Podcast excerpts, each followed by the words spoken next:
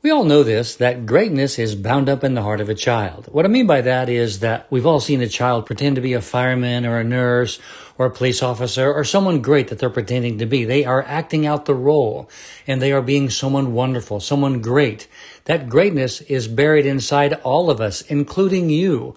Now, most of us have a tendency to lose that greatness as we get a little bit older.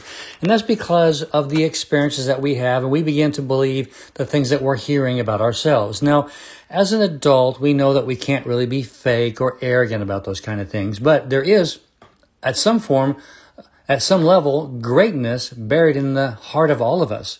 That means that you have greatness inside you, something that you do really well that you should be proud of, that gives you this joy and happiness about you and your own self.